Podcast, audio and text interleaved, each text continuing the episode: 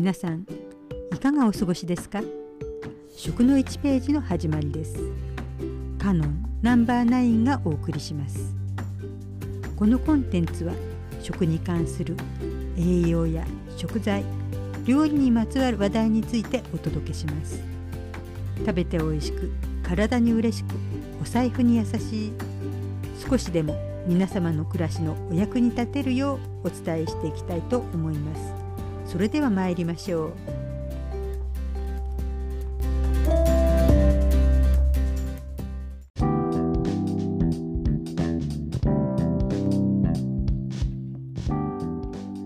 唐なすび赤なす晩夏糖子というと何を思い浮かべますか？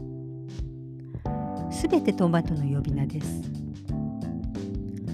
トマトが日本に伝わったのは17世紀頃ですが徳川家の四代将軍家綱のお抱え師だった加納探幽が唐なすびとして描かれているのが残っています。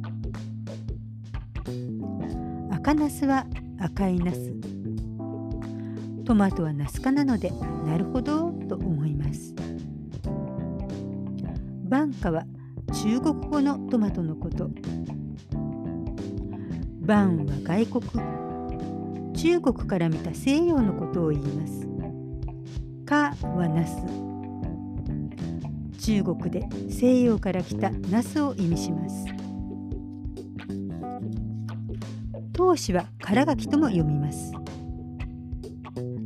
中国から来た柿のような形の実だったから付けられた名前です。1708年に書かれた。貝原駅県の大和本草に唐柿と書かれているのが日本で最古の文献です。他にもサンゴジュナスとも言われていました。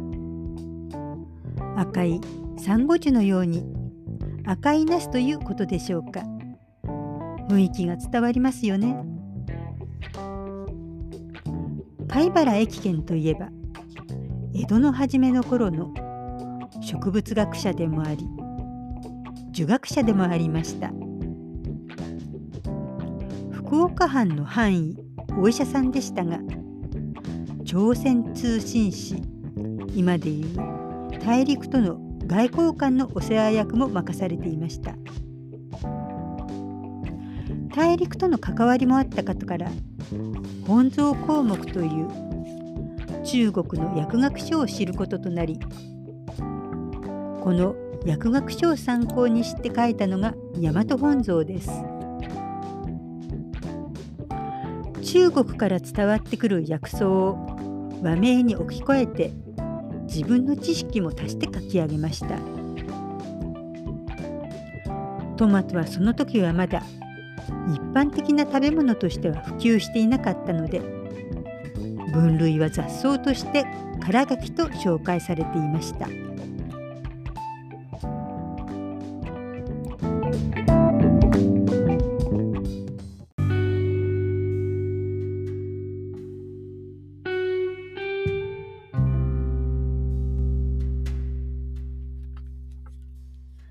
貝原駅県といえば大和本草よりも養生君の方が有名かもしれません。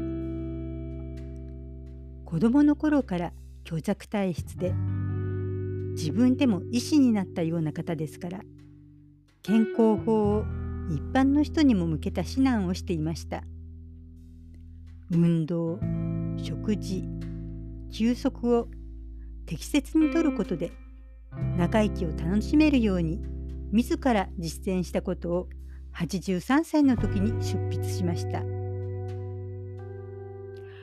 時の寿命が40歳ぐらいでしたので80代まで生きていること自体が素晴らしいことです。養生訓の内容はお腹いっぱい食べ過ぎないとかまずは病気にかからないように自分を大切にしお医者さんもよく選んでかかること薬は効くこともあれば弊害になることもあること。また長寿を全うするために禅を積むことを楽しみましょうと今にも通じることが書かれていました。この養生訓は江戸の人々に広く受け入れられ当時のベストセラーとなりご本人は85歳で亡くなりました。実にあっぱれです。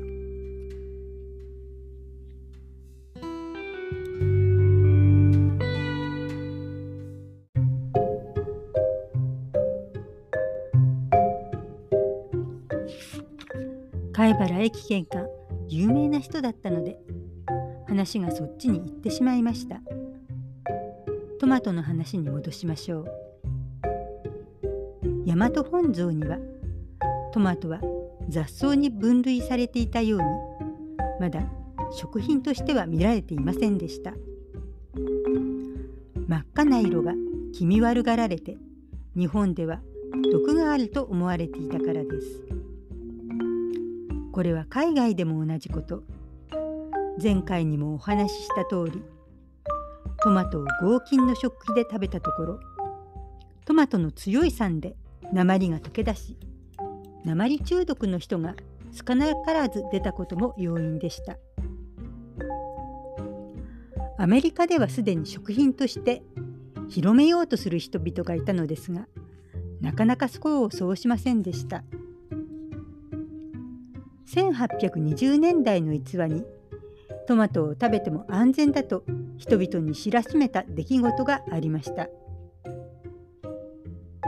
大勢の人前でわざとトマトを食べてみて安全だと知ってもらおうという人がいたのです。ロバート・ジョンソン大佐が9月26日のお昼にボストン裁判所の正面玄関の前でトマトを食べてみせると世間に予告したのです。当日はたくさんの人々が裁判所の前に集まりました。野じ馬もいれば本当はトマトは毒なのにマジックのように食べても何でもないふりをするんじゃないかとトリックを暴こうという人もいたでしょう。ジョンソン大佐はみんなの前で豪快にトマトを食べてみせてトマトの安全性を証明したのです。きっと何個も食べてデリシャースとか言ったのかもしれません。本当の話かどうかははっきりはしていないのですがトマトが一般的に受け入れられたきっかけと言われています。アメリカでは今では野球を見ながらトマトケチャップたっぷりのホットドッグを食べるのがお決まりのスタイルとなりました。